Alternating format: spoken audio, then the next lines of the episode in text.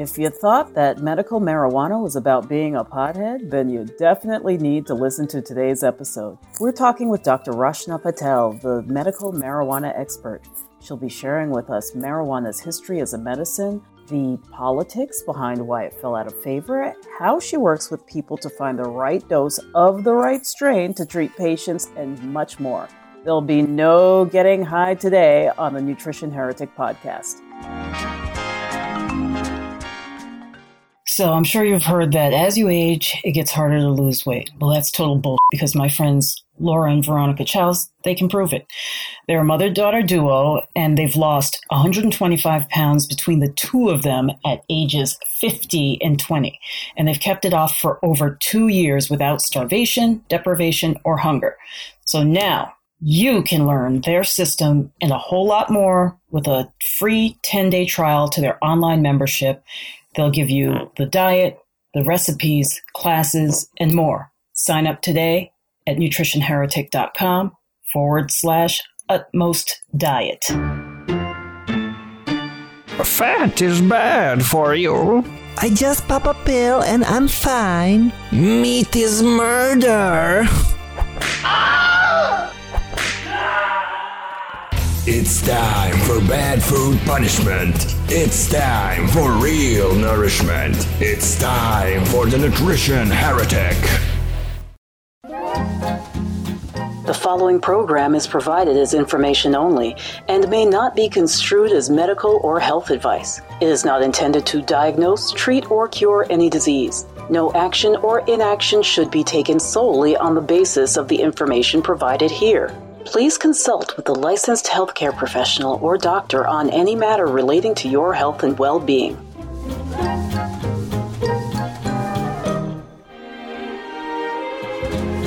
Aloha and welcome to the Nutrition Heretic podcast. This is Adrienne Hew, the Nutrition Heretic.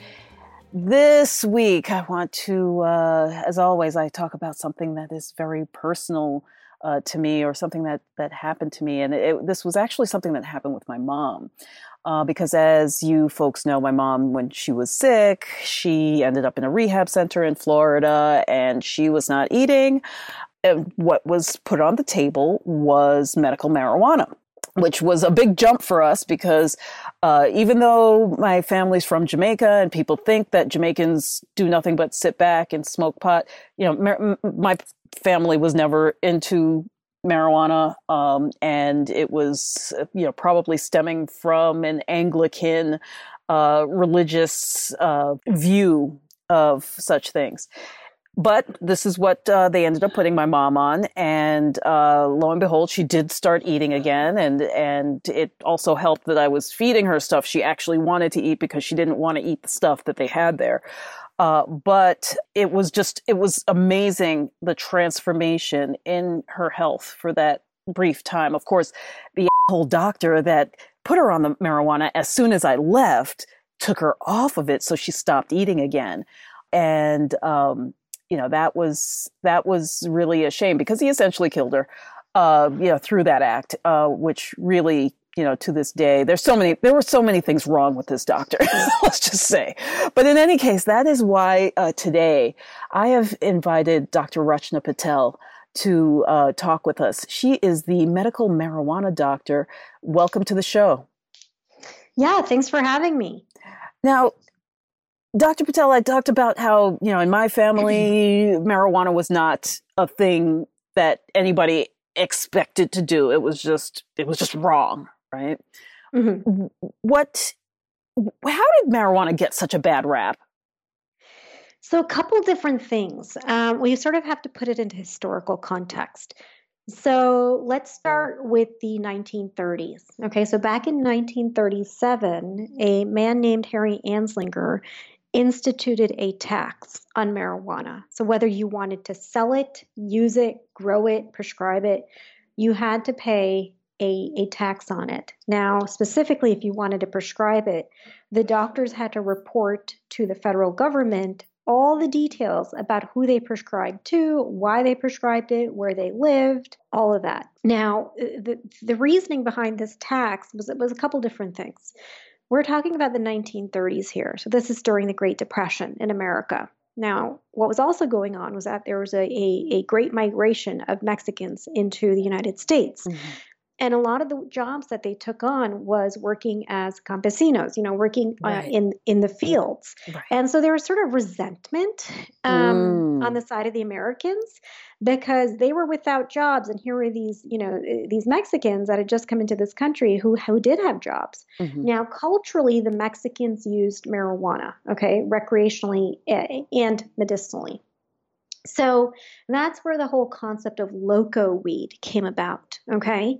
So Mhm. that was one part of it. Now, the other part of it was I don't know if you've heard of William Hearst. Yeah.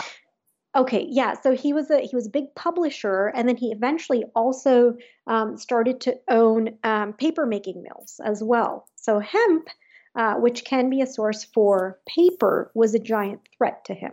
Okay, Mm. So just like you know you have corporate America lobbying today, the same thing happened back then as well. I was going to say, boy, how times have changed. exactly. And then you had the DuPont family. Now, the DuPont family around that time had um, patented, uh, I believe it was synthetic nylon. okay. I thought they just again- did weapons. What was that? I thought they just did weapons, the, the DuPonts. I think they did a lot of things. Yeah. But um, they patented synthetic nylon. And again, hemp as a source of, of cloth was a, a threat to their industry as well. Mhm. So there are a lot of sort of motives politically and economically going on. And Harry Anslinger himself, it, you know, admittedly was was a racist. So he had no problem instituting this tax. So now fast forward to the Nixon era. Okay, this is um, uh, the, the time when the Controlled Substances uh, Act was passed, right? And this is when, uh, and then you had, you know, the, the whole Drug Enfor- Enforcement Agency that was formed, et cetera. And this is when marijuana was classified as a class one substance, right? So, same category as heroin, same category as LSD. Um, and then you fast forward now to the Reagan era, okay? And this is when we had the war on drugs. Exactly. And this is when the whole sort of myth that marijuana is a gateway drug was perpetuated. And so that's that's sort of the whole history, you know, starting um, 1937. Now, interestingly enough, before 1937, marijuana was available over the counter at pharmacies. So, um, so, so it was available for purchase, and it was used for all sorts of things like menstrual cramps, arthritic pain, opioid withdrawal. So already had a lot of different medical uses uh, prior to 1937 in the United States and worldwide. Wow. And is wasn't the Declaration of Inde- Independence written on hemp paper? Um, Is there was there something about that? Yeah, you know, I haven't looked it up, but I think it was. Yeah, and and I believe that a, a lot of rope and things like that were also made out of hemp once upon a time when you know they were on ships, for example. Um, but yeah, textiles, I guess. You know, a lot of it's, not like it's so new, and seems like it has it, it's had many practical uses aside from what you talk about as far as the, the medicinal uses, but the hemp plant had a lot of uh, practical uses. So, explain for us the differences between hemp and what we call marijuana. Yeah, so it's a it's a legal distinction, okay, and basic legal distinction. This is an inter, inter, internationally accepted legal distinction, which is that hemp by law has less than 0.3% THC, Mhm. and marijuana by default has more than 0.3% THC. So that's Gotcha. that's the distinction between between the two. And that's really what most people that's a piece of information um, most people need to carry away with them when Mhm. when it comes to the difference between hemp and marijuana. Okay, okay.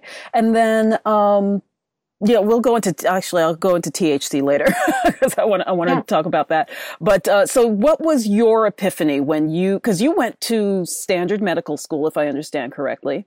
Yeah, I Um, did. Just just to be like a straight up family physician, or did you have a particular area that you were eyeing up at the time? in emergency medicine. Okay, So I was I was in training in emergency medicine at the time. okay. And then, how did medical marijuana put itself on the table? Yeah, so I saw an ad on Craigslist. And um, basically, you know, in residency, I turned into an insomniac. I was working probably 80 to 100 hours a week. Yeah. And at some point, what ends up happening is that you get so wired, you have a hard time, no matter how tired you are, falling asleep, right? Mhm. So, just like any other insomniac, you're too tired to actually get real work done. Yeah, exactly. You spend a lot of time surfing the internet, Right. or, or watching TV or, or eating food that's bad for you. Yeah. And so um, I was surfing the internet. I was on Craigslist, and um, I saw an ad that said medical marijuana doctor needed. Now, at the time, this really piqued my curiosity because here's what was going on. You know, I, as any other hopeful medical student, entered into uh, medical school with with the hopes of saving lives. But really, what I saw what happening was that, on the one hand, so let me backtrack a little bit. What do you do in the emergency room as an ER doctor? You rule out the most emergent cause, Mhm. um, uh, and then if there isn't an emergent cause, um, to the patient's complaint, then you you send them home with um, if it's pain, you send them home with prescription pain medications and instructions to follow up with their primary care doctor. Okay, Right. so so on the one hand, I was I was handing out uh, prescriptions for these pain medications, but on the other hand, I saw patients that were suffering through side effects from these very medications. I saw patients that w- would come into the emergency room for their fix because they had become addicted to these Yeah. medications. and, and we now know there's an opioid epi- epidemic. Yep. Yep. And another result of the opioid epidemic was that I was in the unfortunate position of having to resuscitate patients Oh, that had geez. overdosed on Yeah. these medications, right? That was probably the most common um, uh, uh, emergency that, that we would see in, in the emergency room. So so here I was, you know, I, as a doctor, you, really, truly, our job is to solve problems, and and really, what I was doing was that I was creating problems rather than solving them. So that's why the medical marijuana piqued my curiosity. So I started to dig into the research. And about a year later, what I found most compelling was medical marijuana's application for, for treating chronic pain. Mhm. Okay. So at that point, I figured, okay, if you know, the books can say one thing, the research can say one thing, but how the medicine truly plays out, you know, in real life is sometimes a completely different story. So at that point, I signed up to work at a medical marijuana clinic out in California. And this was back in 2012. And at this point, I've been in the field for over half a decade. We're going on year six now. Um, and there's no turning back at this point. I mean, it's it's medicine that's significantly improving the quality of, of patients' lives. I, I wish you were in the same room because I'd be high fiving you constantly on like everything that you're saying right now. I mean, from the fact that you were astute enough to observe that people were not getting better and that it was there was a problem that you had to resuscitate people like you know and how do other doctors not see that through the same lens that you saw that I think they do. But here's what happens complacency happens. this is true You know, at some point, um, and th- I've had a lot of colleagues, you know, net, well, I graduated med school in 2009, right? So they've been practicing now for, five, you know, some of them five some odd years. And I've talked to them, and, and a lot of times what happens is that they they make a good living you know it gets to the point where they're sort of just um, rolling on by because because they know their medicine it's not as much of a challenge and i think they become complacent at some point right. you know I mean, I I hate to say it, but I, I would argue that not everybody gets into medicine for the same altruistic reasons that you did. I agree Um, you know, there's, I think there's, there's just way too many people who still look at it as, wow, I can save lives and make a lot of money. You know, and there's, and there seems to be a little bit more emphasis on the amount of money they can make than yeah the, although i mean if you think about it from like a practical standpoint like if you if you could do the calculations for hours for or dollars for hours right. it, yeah, like you're not doing your math right. If, Exactly. If you know, like you're Oh, better off sure. doing something else. Unfortunately, there actually aren't too many doctors in the area of medical uh, marijuana. But yeah, that's sort of sort of uh, uh, how I ended up where where I am today. Wow. Well, well, thank you for for seeing past that and, you know, kind of I guess uh entertaining it even. Uh because another thing that you said to me uh, that really struck a chord is that there's research and then there's how it plays out in real life.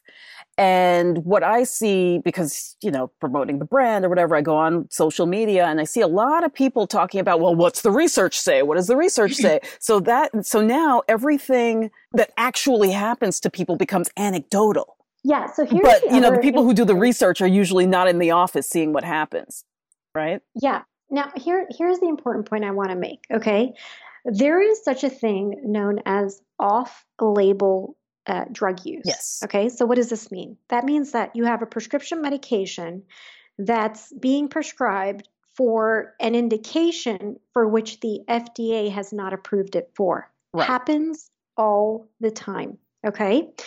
Um, so I don't feel like I'm doing anything different than um, prescribing a medication off for you know for, for off-label use. Right. So so you know I'm basing it on the clinical results that I see. So mm-hmm. yes, there's anecdotal information, but I don't really go by the anecdotal information. Right. As a physician, I know what information I need to be looking for.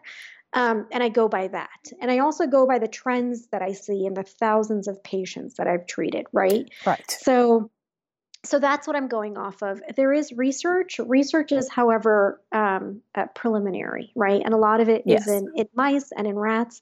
But again, as a physician, I can take that information and use it to apply it to right um, to to how I practice. So right. so that's essentially how I see it. Right, right, right. Yeah. Unfortunately, I think sometimes though, uh, too many physicians uh, and and lay people uh, think that the research is the truth versus your clinical experience. So you know what happens clinically is does not always get the respect yeah, that it should, right? Yeah, and actually, what's interesting is that a lot of times medications will be approved by the FDA for a specific use and then once it goes to market they find that you know it's it's killing people or people are having yeah. suicidal or homicidal thoughts and then they have to take it off market. Yeah. So that's another important thing to know as well. Right, right, and uh, I we talked a little bit before starting the interview, and I was telling you I lived in New Jersey, which we know was the pharma belt, uh, and uh, I actually ended up working in pharma for a few years, and it was pretty distressing to see some of the stuff yeah. that would go on, you know, and and like you're talking about this off-label usage.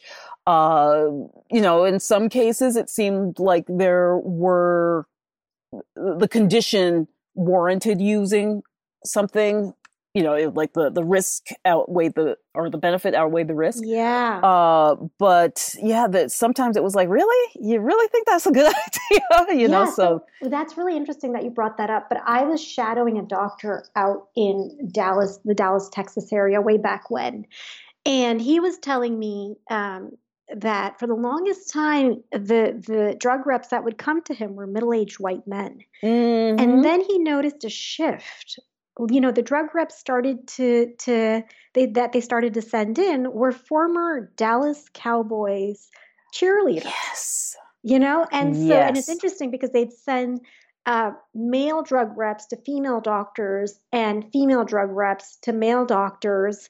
Anything that that sort of persuaded the doctor um, and what was interesting was that when I was in med school, the Sunshine Act, it's funny that they call it the Sunshine Act, um, uh, was passed. And that basically said, I mean, bef- you know, before this, this act was passed, doctors were being treated to, gosh, lavish vacations, yes. cruises. Um, so they were sort of like uh, uh, under the ta- I mean they were they were gifts. There was no actual contract that hey I'm going to give you this and you have to prescribe my medication. But again, it's playing with human psychology because when when you receive a gift for, from somebody, you feel indebted to reciprocate uh, that favor. So so that's really interesting that that you bring all this up. And what's interesting is that um, I see medical marijuana as a giant threat to big pharma. Oh, for sure. um, because it's like killing multiple birds with one stone, right? Yeah. So so the com- most common conditions that I treat are chronic pain, anxiety, and insomnia, right? And there are a lot. Who, first of all, who in America doesn't have one of those three or a combination exactly. of those three? right? Mhm. And the medications that are prescribed for these conditions are some of the more commonly prescribed medications in all the United States. Exactly. I represented two of them when I, when I was working, and the only way I got through, I, I could like look myself in the mirror, was to tell the doctors all of the side effects, like because nobody would ever go over the side effects and the contraindications. Yeah. And they and many of them had been prescribing these these um, you know arthritis, migraine, pain meds for years, and they had no idea. And they're like, "Oh, I just had somebody in my office today, and they never told me that." I'm like, "Yeah, Yeah.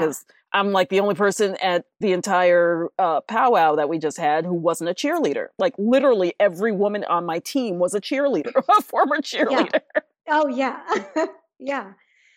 So um, it's interesting. It's it's an industry that's um, eh, very interesting if you if you look sort of at the inner workings of it. And there's actually a great movie um, that Anne Hathaway was in. I don't know if you've ever seen it. Hmm, I don't Um, think so. Uh, let me look it up here. But it was that gave gave a good insight insight as well. Mhm. Um, let's see. Oh, it's it was Love and Other Drugs. oh, I heard yeah. of it, but never, uh, never, never saw it. yeah, they focus on Viagra when it when it was like first coming out and how the drug reps were competing to get the greatest number of sales and whatnot. Right? Yeah, I Um, remember that. Yeah, but I don't mean to take the conversation off topic. No, no, no, no. But it's, I mean, it's, it's just, it, I think it all works together because we're talking about, you know, this still somewhat uh, a controversial substance. And, you know, why is it, it, you know, kind of marginalized? What, what made, I mean, it's come, it's definitely making a comeback now. Um, and not just by potheads. Uh, but, you know, it's, it's, Yeah. people are starting to realize there's actually something to this. So in, in light of that, what what does marijuana do for us? And what I'm talking about is the cannabinoid system. Can you talk a little bit to that? Is that is that the only thing that we're seeing? And you know what what is the cannabinoid system? And then how does uh, marijuana affect it? Or, and are there other ways to access that system? Yeah, so all sorts of ways. So basically, what is the endocannabinoid system? It's it's one of the systems that we have in our bodies that um, uh, it's basically a, a system of homeostasis. It helps to keep a lot of things in balance, including um, you know things like um, appetite, things like sleep, things like um, uh, even even protecting you, for instance. Okay, so so it, the system serves a very important role. Now the system was only discovered really in the early, you know, um, 1990s. So that's its fundamental role. Now, the way that it helps, like pain, for instance, uh, a couple different ways. Uh, one is that it, it helps to reduce inflammation. Okay. So, and it does this by working um, on the autoimmune system. So we have so specifically what it does is that it it it causes the death of cells that cause an autoimmune reaction. Okay. Mm. So that's one, and it's very targeted. Um, number two is that it suppresses the production of cytokines, and cytokines are they're sort of chemicals involved in starting and stopping inflammation. So if you suppress these chemicals, you're starting and st- uh, you're starting less inflammation in the body. And the third way is that it activates what are called T regulatory cells. And T regulatory cells we have to, and this is where the, the protection part comes in. T regulatory cells we have in our bodies to to basically prevent an autoimmune attack. Okay, so it, keep, it keeps things in check. And so what marijuana does is that, is that it activates these T regulatory cells. Okay, so that's one way that it helps with pain. Another way that it helps with pain is that it, it dampens the sensors that pick up the pain signals. Mhm. Okay, so we have uh, receptors all over our body that, and their main job is to detect pain. And what they've found in in animal models is that whenever somebody's in pain, they create even more receptors, uh, cannabinoid receptors. Okay, and the more receptors that you have surrounding the pain receptors, the more the the signaling that gets sent to the brain is dampened. Mm. Okay. Now the other thing is is that it also is involved in the emotional processing of pain. So there's two components to pain. There's a physical component, what hurts, and there's the emotional component. How does it feel when it hurts, right? So when when something hurts, your brain is telling you this does not feel good, um, and really it's in place so that you you do something about it. But what happens is that um, with with medical marijuana, again, it's sort of that that signaling that goes on between the the physical processing of pain and the emotional processing of pain gets dampened. So a lot of times clinically, I have patients telling me that, hey, you know, when I use the marijuana, the pain is still there, but it doesn't bother me as much. Mm-hmm. Okay. Or it, the medical marijuana helps to get my mind off of the pain so that I can focus on other things. Right. So, so that's one of the ways. I mean, when it comes to like anxiety, for instance, marijuana is what's called a serotonergic, right? Mm-hmm. so it works along in the serotonin uh, pathway and that's how it, it helps with anxiety, uh, uh, for instance. And I can probably go on and on with all sorts of different medical conditions, but but those are the the, the more common uh, ways that it works. Right, and and one one of the things that I'm hearing is that, and tell me if I'm wrong here, but through this kind of you know dampening effect that you talk about, and um, kind of coping mechanism that it seems to engage, is it possible that to to say that it makes you more accepting? You know what i mean? Like in, in a sense that like more passive with pain and, and things like that you know where you don't you don't fight things that normally your body is just gets riled up about. Is that? Um give me an example. Just the uh i'm just trying to think. You said something specifically and i'm trying to remember exactly what it was but um in terms of like yeah you know i have pain here but i'm not I'm not engaged with the pain. Like it's not exciting, kind of like a negative response yeah, out of me. Yeah. So I, I accept that there's pain there, but it's not the end of the world now, you know, where yeah. maybe it was mm-hmm. beforehand. Yeah, and that that has to do with the emotional processing of it, right? Right, right. Um, your re- emotional reaction to it is dampened. Wow. Yeah, and now does that once that let's call it high wears off, does it kind of stay there or does it increase slightly? You know, what what happens afterwards? Because I think one of the things that worries people is getting addicted. You know, like I don't want to be a pothead yeah. my entire life, right? I, I don't want to get addicted because if it, it, you know, but then they have no problem with opioids somehow. Uh, but um, but when it comes to this, people seem to have their their antennae up a little bit more, right? Yeah. So I wouldn't even call it a high. I mean, what they're what patients are experiencing is not a high. Okay. A high comes from using excess amounts of marijuana, gotcha. right? And that yeah. has that euphoric effect. Um, it can range from a euphoric effect to anxiety to paranoia to hallucinations mm-hmm. to numbness and tingling to nausea and vomiting. That that I would consider the person having taken a toxic dose of right. marijuana. Gotcha. What I'm focused on is my patients taking a therapeutic dose mm. of, of medical marijuana. Okay, so that's where you're taking a dose that's that's just right, where it's it's not too little, where it's not having an effect, but it's not so much that you're having side effects from it. Gotcha. Um, and so a lot of like you, you, know to address your concern about addiction, I always like to use the analogy of alcohol. So you know you have a person that that drinks a glass of wine on a nightly basis, and then you have a person that comes home and drinks a, a pack of beer, a case of beer on a nightly basis the person who drinks the, the pack of beer, the, the, case of beer, is more likely to get addicted to to the alcohol than the person who's drinking a glass of wine. A lot of it comes down to how you're using that substance, right? So same right. with opioids as as as well. Um, you know, if you're overdoing it, there's a greater likelihood of addiction. Same same with tobacco. I mean, with tobacco, over time, people tend to use it more and more and more. But if you smoke once every six months, it's not like you know you're automatically an addict, right? Uh, and not that I'm advocating for for smoking. I hear um, you. Tobacco.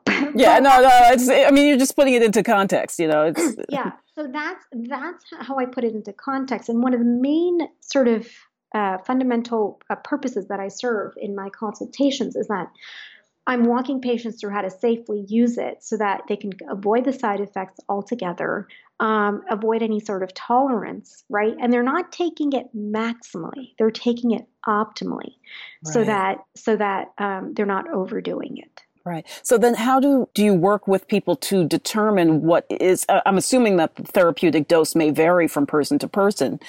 Uh, but you know, f- to get to that optimal dose, is that pretty much trial and error? There is a component of trial and error to it, but but I narrow it down by a lot for for patients, right? So I'm walking them through for their particular set of conditions, for their particular set of symptoms, which combination of cannabinoids are going to work best for their condition, right? Mm-hmm. Um, and the cannabinoids are the chemicals that marijuana makes. Then. I'm walking them through which method of administration, which delivery method is going to work best for their particular condition. I'm walking them through a method of figuring out how much to take. Gotcha. And then I'm walking them through uh, figuring out how often to use it. So it's a very stepwise, methodical process that I'm walking them through. So it so it narrows it down for them. Um, gotcha. and it increases the likelihood of success that they can have with the medical marijuana. Right. So tell me, um, I'm going to back up a little bit. Uh, with the endocannabinoid system, you know, we talked about the cannabinoids in marijuana being able to access that system. Are there other foods or other things that people can engage in that would that are not marijuana that you know that may stimulate stimulate the yeah. system? Yeah, none that I've come across in my research. Okay. Um, there probably are, uh, you know, there probably are things that do make cannabinoids, mm-hmm. um, but a lot of it also comes down to you have to surpass a certain threshold to start to feel the effects of it. Um, mm. Um, so nothing that I've encountered that that you know surpasses that threshold. Gotcha, gotcha. And so, so literally, the the cannabinoids in cannabis are are what, as far as we know now, and and we naturally make our own endocannabinoids, gotcha. right? So so that's why we react to the chemicals in the marijuana mm-hmm. plant because you can think of the, the the these are called phytocannabinoids, the chemicals made in the marijuana plant, and you can think of them as the chemicals that we make, the endocannabinoids. You mm-hmm. can think of the, them as their twin. Right and so that's why they're reacting to the to the chemicals in the plant. Right. Is this a little bit like the phytoestrogens in say soy? Working yeah, similar, okay right okay similar, similar concept structure. and so so the body recognizes it, mm-hmm. recognizes it as the same and so uh, okay sorry I'm, i do not mean to harp on this too much but do we know what the precursors of our endocannabinoids are um, yeah they start off as uh, fatty acids okay so they are fats okay that's what yeah. i was that's what in the back of my mind i'm thinking could butter, you know, somehow be involved or, or whatever, you know, fatty acids, um, be involved. Okay. Gotcha. That's really uh, fascinating to know. So then, when it comes to you talked about help walking people through the process of you know, determining what's the ideal dose for them and and and and dosage mechanism. What's the difference in what happens between smoking, edibles, tinctures? And I don't know, are there other ways? Uh, I guess topically. Yeah, there's all sorts of other ways. There's yeah. topicals. There's also even, um, you mentioned quite a few of them, but there's also vaginal and rectal yeah. formulations of medical marijuana that, as well um, and then and then oh sublingual so these are uh, drops that you use under the tongue uh, yeah that's kind of what i meant when i was saying tinctures um, oh okay I was, okay. I was thinking of I, sublinguals I didn't, didn't, I didn't, realize that you mentioned uh, tinctures but yeah. Um, differences in all of them. It, there's a, a, difference in how long they take to take effect, mm-hmm. and also how long the the peak concentration lasts um, in your system. Okay. Um, those are, I would say, the fundamental differences mm-hmm. um, uh, amongst all of them. Um, but also, you know, beyond that, the patient's history has a very important role in selecting um, a method of administration. So let me give you an example. Like, for instance, my patients who've had um, gastric bypasses, ah. okay? Um, in these patients, a lot of times they have a hard time absorbing anything that they ingest, yeah. Uh, anything that has marijuana in it, in it as in the form of an edible. So you know sometimes they have to to use an alternative route of administration. Mm-hmm. So you know you have to take really the patient's full history into account um, in order to to figure out okay you know what, which method of administration is is the best for for this particular person. Mm, okay, so I, have got to ask because you you put two other uh, ways of do- dosing this. on the table. Yeah. Why would you Uh-huh. stick it up your butt? You know, like what's what's going on there? Is it uh, is it so- relaxing the the sphincter, Um, or is it more for an absorption? So to it's other more for absorption. Like typically in medicine in general, when all the other routes of administration are not um, uh, uh, possible, that's when you use the rectal route Mm-hmm. of administration, right? So, for instance, um, a child that comes into the emergency room seizing, right? You they can't take anything oral. Mm-hmm. Gotcha. IV. Sometimes it's hard to get a, a line in them. Okay. Mhm. Um, so in that case, what you do is you use a, a, a rectal formulation. Mm, gotcha. Um, vaginal is something new, and I would say the most common use of that has been in uh, my patients that are postmenopausal. Um, uh, they've reported that it helps with sensitivity Ah, uh, during intercourse. So that's the most common use of that. Um, and that's probably the least tested, I would say, uh, the least researched. Um, I think, I wonder if someone just decided to come up with it. somebody was bored. yeah. um, so, because I haven't found encountered anything in terms of research on that particular method of use, but but um, it, it has proven effective um, in that patient population. Oh, okay. Yeah, I was trying to figure out. I was like, well, it could go either way, you know. Like, either it's you know direct for the area, or it's like you said, the you know the absorption is is better, or in the case of a child who's seizing, um, you know, might help to get it into them so that they can stop. I mean, I really want to know the range of disorders because I'm hearing like it almost seems like the miracle that everybody has been looking Yeah. for when some people talk about yeah. it. Yeah. And I, and I always caution people that that it's it's a great medication for a lot of conditions compared to pharmaceuticals, but it's not your miracle cure, right? Right. So, like I said, so actually, you know what would be a great topic to talk about in relation to this is who should not use medical marijuana. Good Um, point. because there are definitely people out there that should be incredibly cautious about using medical marijuana. Mhm. So you have people with heart conditions, okay, uh, underlying any underlying heart condition, especially if it's an unstable heart condition. Why is that? Because excess amounts of marijuana can increase your heart rate, and that can then exacerbate the underlying heart condition. Right. Yeah. And you talked to that before when you said some people vomit and, you know, have basically negative response. Yep. And that's like any other medication, right? Yeah. You take too much of it, you're not going to get you're going to get the, the the side effects from it. Um, then you have patients uh, with psychiatric conditions, especially those who've experienced visual or auditory hallucinations, what, what we typically call psychotic episodes. Mm. Okay. Um, again, anybody who takes excess amounts of marijuana and they've had a history of psychotic episodes, they're more prone to these psychotic episodes. Okay. Right. So that's another group. Uh, women that are planning to become pregnant, that are pregnant, or that are breastfeeding. So I err on the side of caution in this in this group because the jury's sort of out when it comes to the research. Some research says that there are no harmful effects on a on a growing fetus or growing baby, and then there's some research that does show that using uh, marijuana while pregnant can lead to low birth weight and preterm labor and or delivery as well. So I I personally the way I practice is that I are on the side of caution in this population and recommend that they not use.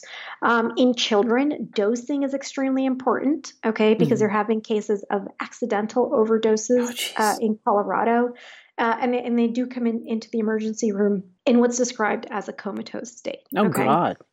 Um, and then you have uh, uh, people who with lung conditions, right? Mhm. So obviously they they shouldn't be inhaling marijuana, period, because it can exacerbate the underlying lung condition. Right. So so you know, in this sense, I think I think you know a lot of marijuana is being touted um, as a miracle cure, especially like for instance with cancer. Okay, this Mhm. is something I feel very strongly about. The the claims that marijuana cures cancer. Um, as a physician, is- but even as a physician who's treated patients, who, who have had cancer. I would not make the claim that it cures cancer, right? So so again, that's that we're getting into the realm of the you know the stories that people find on the internet. Right. How much of it is true, how much of it is not true, things like that. So and the conditions that it works great for, like I mentioned, are chronic pain, anxiety, insomnia. Now, with the cancer patients specifically, it works great if they're undergoing chemo and they're experiencing um, uh, poor appetite, significant weight loss, nausea, vomiting works great for that. And we don't really have too many medications on the market that sort of solve that problem for patients, okay, as well as the medical marijuana does. Um, there is Megace. Megace is, is an appetite stimulant, but it increases the likelihood of blood clots. Mm. Um, and, and, there's already a greater likelihood of blood clots in patients who have cancer, right? So, so you're putting them at, you know, at risk of something that, that could potentially kill them then I also, let's see, what, what else have I treated? You know, this falls under the category of pain, but patients with menstrual cramps, for right. instance, okay, perimenopausal or postmenopausal women that are experiencing uh, anxiety, insomnia, um, or, or even hot flashes, it's, it's helped with as well. So, uh, helps with a lot of conditions, um, uh, but it, it, just, you know, it's just going to depend on what set of conditions the person has. Right, right. So when people talk about medical marijuana, mm-hmm. how different is that from just marijuana? You know what I'm saying? like the plant, for example. Yeah, so, uh, you know, is it is it compressed into a pill or or do you know? Because I hear people talking about, well, you know, this is better to take edibles, and then they get they they throw a bunch of recipes up. You know, that put it in this. Yeah. Okay. So it really depends on what state you live in. Okay. Okay. So there's really three categories of states states that have legalized for recreational use, states that have legalized for medical use, and states that have not legalized for either. Um, in, in, in the states, so let's start with the states that have legalized for recreational use. In these states, typically it's mandated by law that the products are laboratory tested. Okay.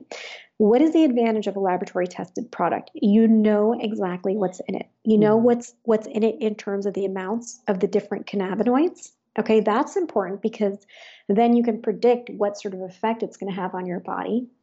Not only that, but they're testing for things like pesticides and fungicides. For in an unregulated market, you know, if someone's using lots and lots of pesticides, that can add up and then when you're using it, that can build up in your body. And a right. lot of these pesticides are what are called neurotoxic. They can mm-hmm. cause damage to the brain. Okay. Right. They're also testing for things like fungus and bacteria. Now, people who have compromised immune systems, right? So we're talking about uh, patients who are undergoing chemotherapy. Um, patients who've had um, organ transplants, patients with with HIV, AIDS, they are more prone to getting infected with with this fungus and bacteria that may be in the product or the mm, plant. Yeah. Okay. So that's the advantage in a recreational state. Okay. And you'll see the irony in all of this. Now, in medical states, it's not always required by the state for for the products to be to be lab tested. I would say in most states it is, but in a lot of states it's not necessarily. Um, and then you have the states where it's neither legal for medical or recreational use. And I'm assuming most people are getting it off the streets and you don't know what you're getting. And especially in this situation where you're getting it off the streets, you run the risk of getting uh, uh, marijuana that's laced with other drugs. Okay. Mm-hmm. Um, so it could be soaked in ketamine, it can, it can have PCP on it. Um, so, so that's really the difference between medical and um, and off the streets is that you're getting a, a, a regulated product where you know what's actually in the product. And also, it's we realize that it's an industry in its infancy. Uh, a lot of this sort of just skyrocketed once Colorado legalized for recreational use. Right. That was back in 2012. So it's only been six years. We've made a lot of progress in six years. Um, and, but um, it's an evolving industry. Right. Okay. So does that answer your question? Yeah. Um, I mean, just my little follow up is that, so what you're saying is that medically, like the medical marijuana is not changed really from the original form in the, in the sense that it's not just, let's say the cannabinoids that are pulled out. No. Right. It's, no, it's actually. Yeah.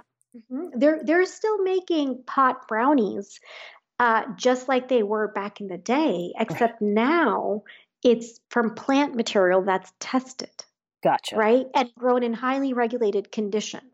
Right. Um, and not only that, but you may find pot brownies that are gluten free, vegan. I was just about to go. I was just about to go there. I was like, okay, but now you got the person who refuses to to, Yeah. to eat it because it's you know got the gluten or it's got an egg or something Yeah. else.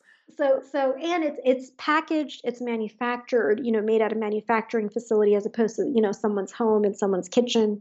So you Um, know it- specifically how much each brownie, let's say, Yeah. is Yeah. worth. Like Mhm, Yeah. And when it comes to THC in states like Colorado, uh, they don't allow per serving size more than 10 milligrams of THC. okay, So, so that's the difference in getting access to products in in recreational states. wow, okay.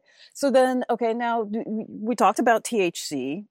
Uh, recently, I I told you before we started, I just bought a home and I have goats, and I was going in my backyard and I slipped on a rock and wrenched my knee. And so, after going to the acupuncturist and the chiropractor, I was given a little uh, backup pot, no, not pot, uh, what's the word I'm looking for? CBD. Container of, just a little container of CBD um, Yeah. ointment. Uh, wh- what's the difference between THC and CBD? You know, the, and, and when you're dosing medical, medical marijuana, is that consideration part of of what you're looking at in other words is it do you pretty much just have one one that you prefer over the other for what you deal with or is it a combination or depends on the person Depends on the combination the, the combination of symptoms and conditions that the patient has. So some patients uh, benefit from high amounts of CBD. Some patients actually benefit from high amounts of THC, Hmm. and then there's some patients that need both. Okay, so and, and you'll find patients that that automatically assume that um, that it's a CBD that has all the medical value in marijuana, and a lot of times they'll buy something off the internet, and then they'll come to me and they'll be like, "Dr. Patel, I kept on taking more and more of this, and it did nothing for me." right and there's a Um, there's a big MLM someone was trying to sell me on a couple of weeks ago and she's just Oh, like yeah. oh my gosh this is the best stuff yeah.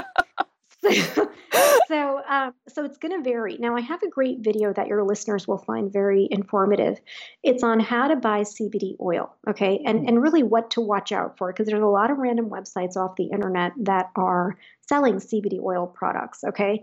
And interestingly enough, the FDA ran some random tests on some of them. Some of them had basically what they the claim that they made on the label, what was actually in the product in terms of CBD paled in comparison to what was on the label. Wow. Okay? And so, so this is why I have patients telling me, "Hey, this didn't work."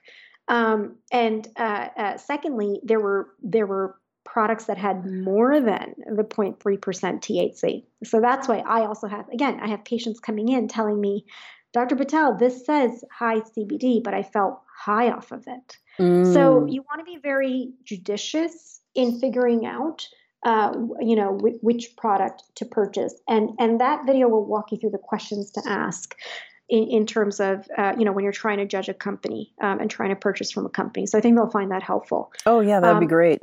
Yeah, because this stuff that I was given is um it was it had so much uh eucalyptus camphor in in it that I was like I might as well just be using Tiger Balm because that I don't know that it did anything beyond what just straight up Tiger Balm, you know, camphor eucalyptus combination would have done for me. Yeah, yeah.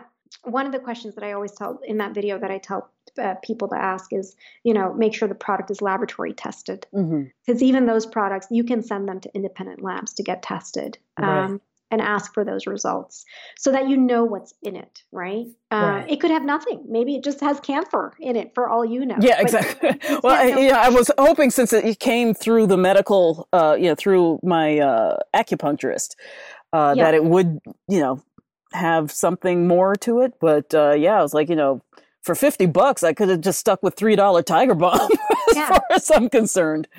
Yeah so laboratory testing is the best way to Yeah, go is, yeah. to, is to really delve into into the results um, and the more independent laboratories that they can get test results from you know that that product that that company can present the better So, back to your question about the differences between CBD and THC. There are a lot of differences between the two, but the most fundamental difference between the two is that THC is psychoactive. That's what causes a high, and CBD is not psychoactive, doesn't cause any sort of high. Okay, but it does it does still relax you, and Again, or or at least depending on the person. Yeah, yeah, and the psychoactive effects typically kick in only if you take excess amounts of it. Gotcha. Up until a certain point, you'll just feel the medical effects of the THC. Okay.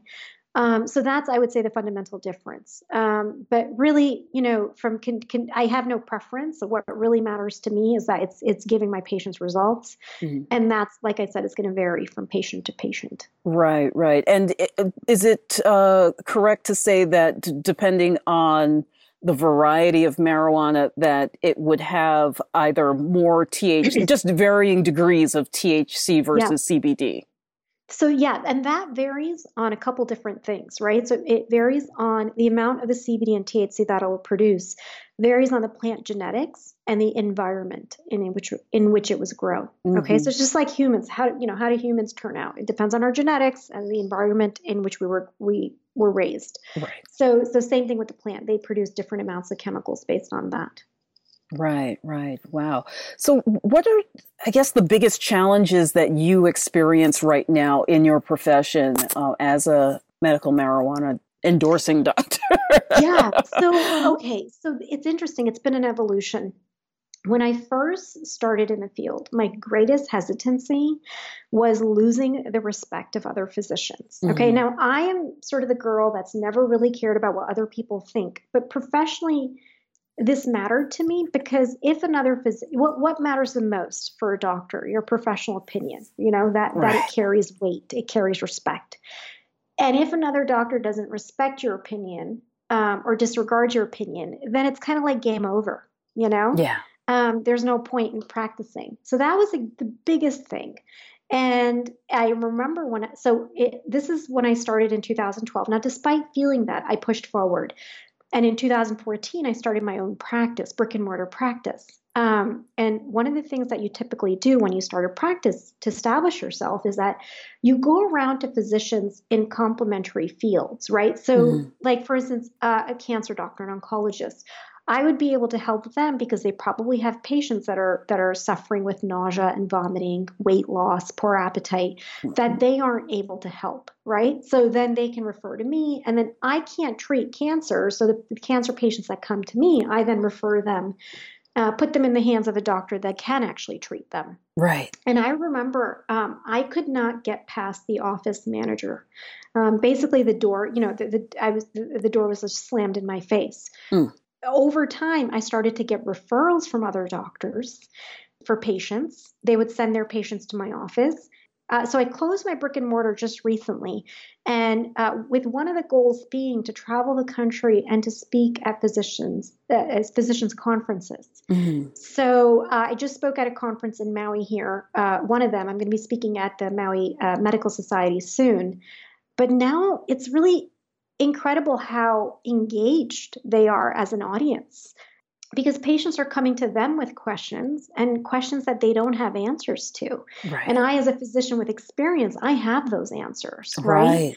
So it's interesting how, in a, in a period of, of six short years, not even six, probably five short years, how much it's evolved over time. It's almost like the people have made their voice heard and right. now the physicians have no choice but to learn about medical marijuana. That's exactly it. And that's uh, you know in many ways that's the blessing of the internet uh, yeah and that, it's powerful. It's you know it speaks leaps and bounds that of you know in this one case where pe- the people's voice was heard you know? Right. And i think the big pharma has to listen the government has to listen physicians have to listen. And i think they rightfully so made their voice heard because this is a medication that that has a potential to, to make a big difference in the quality of people's lives right Exactly. And, uh, you know, that's when I worked in pharma, that was the, the big thing. Like, oh, yeah, well, you know, it's better they take this drug, even though it could give them a heart attack because, yeah. you know, it'll improve the quality of their life. And it's like, well,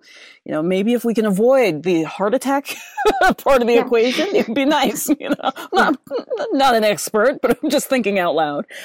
it really makes a lot of sense, especially when you look at it through the historical lens and that this is not something new. And then also kind of the, the rationale behind why it became so taboo yeah. for such a long time.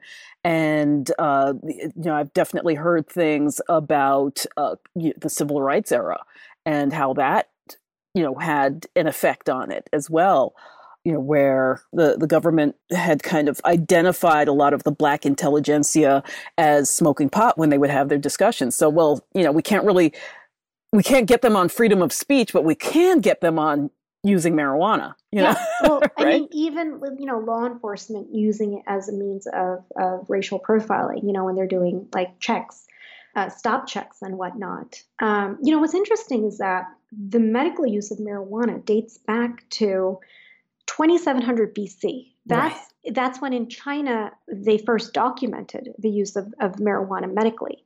But I'm sure it goes back even beyond, you oh, know, yeah. earlier than right. that. Okay. Right. Um, same with India. The way that marijuana was introduced to the Western world was through a man named um, his his last name was uh, O'Shaughnessy, mm-hmm. or I think that's how you pronounce it. Um, but basically, he was in India. He was an Irish physician in India, and he noticed that um, the Indians would use marijuana medically. And in, this was in 1850. That then then it was introduced to the rest of the world, um, and up until 1937 in the United States, um, it was it was used medically for for over a decade or about right. a decade. Yeah. Right, right. Well, you know, the one thing that comes back to me more and more is that the the therapeutic use of something like marijuana and sim- very similar in my mind to for example someone who might drink a little shot of grappa at the end of a meal where you know it helps the digestion right? These like little digestive aids that it's not really that unusual throughout the animal kingdom that like every animal has something that brings them that similar relief. So mm, a very obvious one might be the koala bear okay. or koala, let's say, eating eucalyptus leaves and, you know, kind of sedating, getting the, or, you know, cats with catnip, that kind yeah. of thing, right? Yeah. Um, I, I kind of feel like there's like all over, my goats have, have, they, they actually like catnip and, and marijuana, I heard, uh, as well. Uh, but, um, I, I don't think it's that unusual. And if we see ourselves as part of the animal kingdom, yeah. It's not a far leap to understand where there might be a place for this. Yeah. What's interesting is that back in California, um, I had neighbors that that grew marijuana, and they also had Arctic wolves as pets. Oh. And um, uh, they, you know, they used to keep the marijuana in a locked up area. And you know, if if my neighbor forgot to lock the gate, eh, you know, these these wolves, they would not eat anything green, but they would devour the marijuana. Wow. They would just like gobble it right up.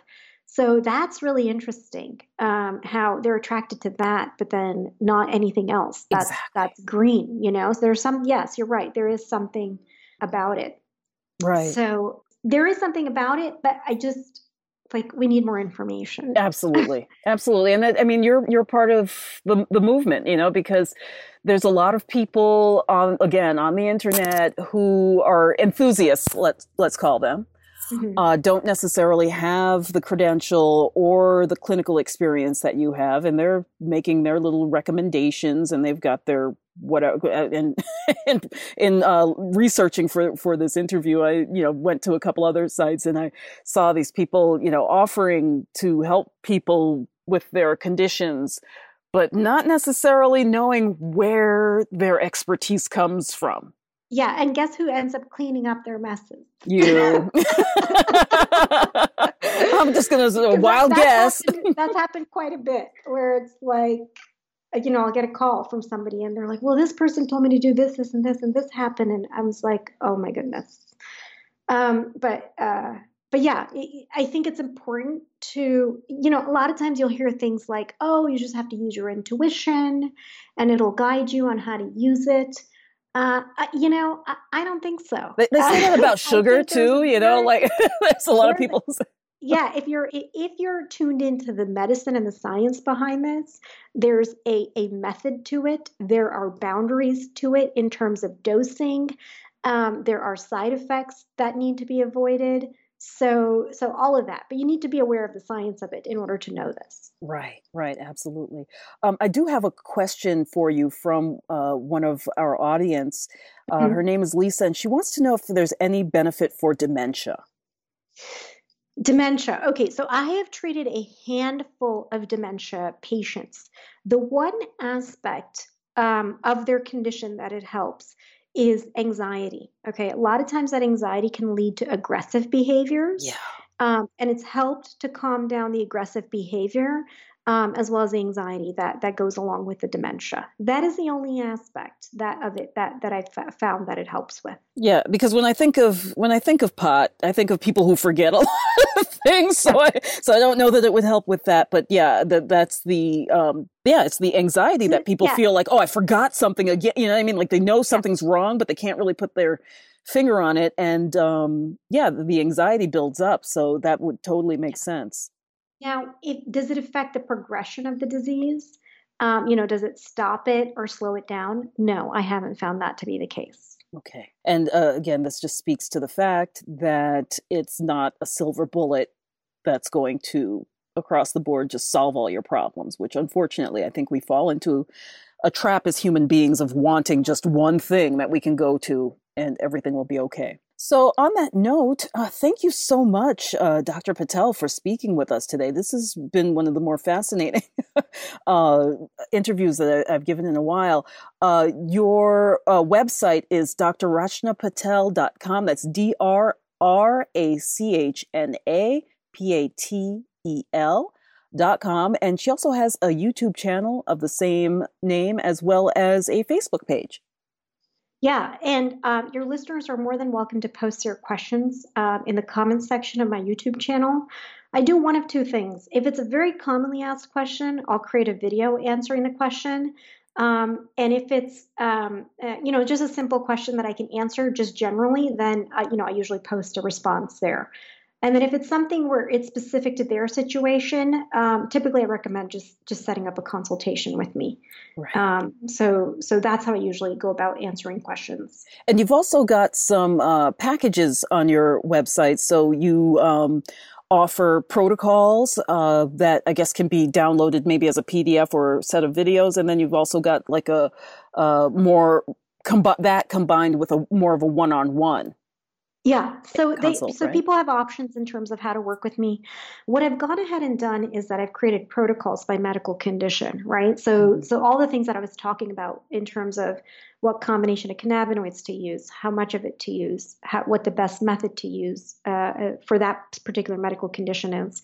All of that I've video recorded um, and and and packaged uh, along with with you know consults. You can pick the number of consults you'd like um, and, and, made that available. And as the year goes on, um, I'm going to be creating more and more protocols uh, for various different conditions. That's fantastic. Thank you so much for the work that you do. Yeah, thank uh, you. Thank you for giving me the platform to to to to talk about this. Oh, for sure. I'd love to have you on in, in the future. So uh, please keep in touch. I will. Um, on the uh, just before I let you go, is there anything else that was on your mind that you really felt you you know we didn't speak about today that you'd really like to get out there or a recommendation? Um, you know, I think we we covered it all. All right. Well, thank you so much, Dr. Rachna Patel. Uh, it's uh, very nice to meet you. Thank you for your work, and we hope to see you again. The Nutrition Heretic podcast is a production of Savor the Journey LLC. Our audio editor is Nicola Popovich. Our podcast manager is Crystal McLean and our operations manager is Michelle Med. I'm your host, Adrienne Hew, the Nutrition Heretic.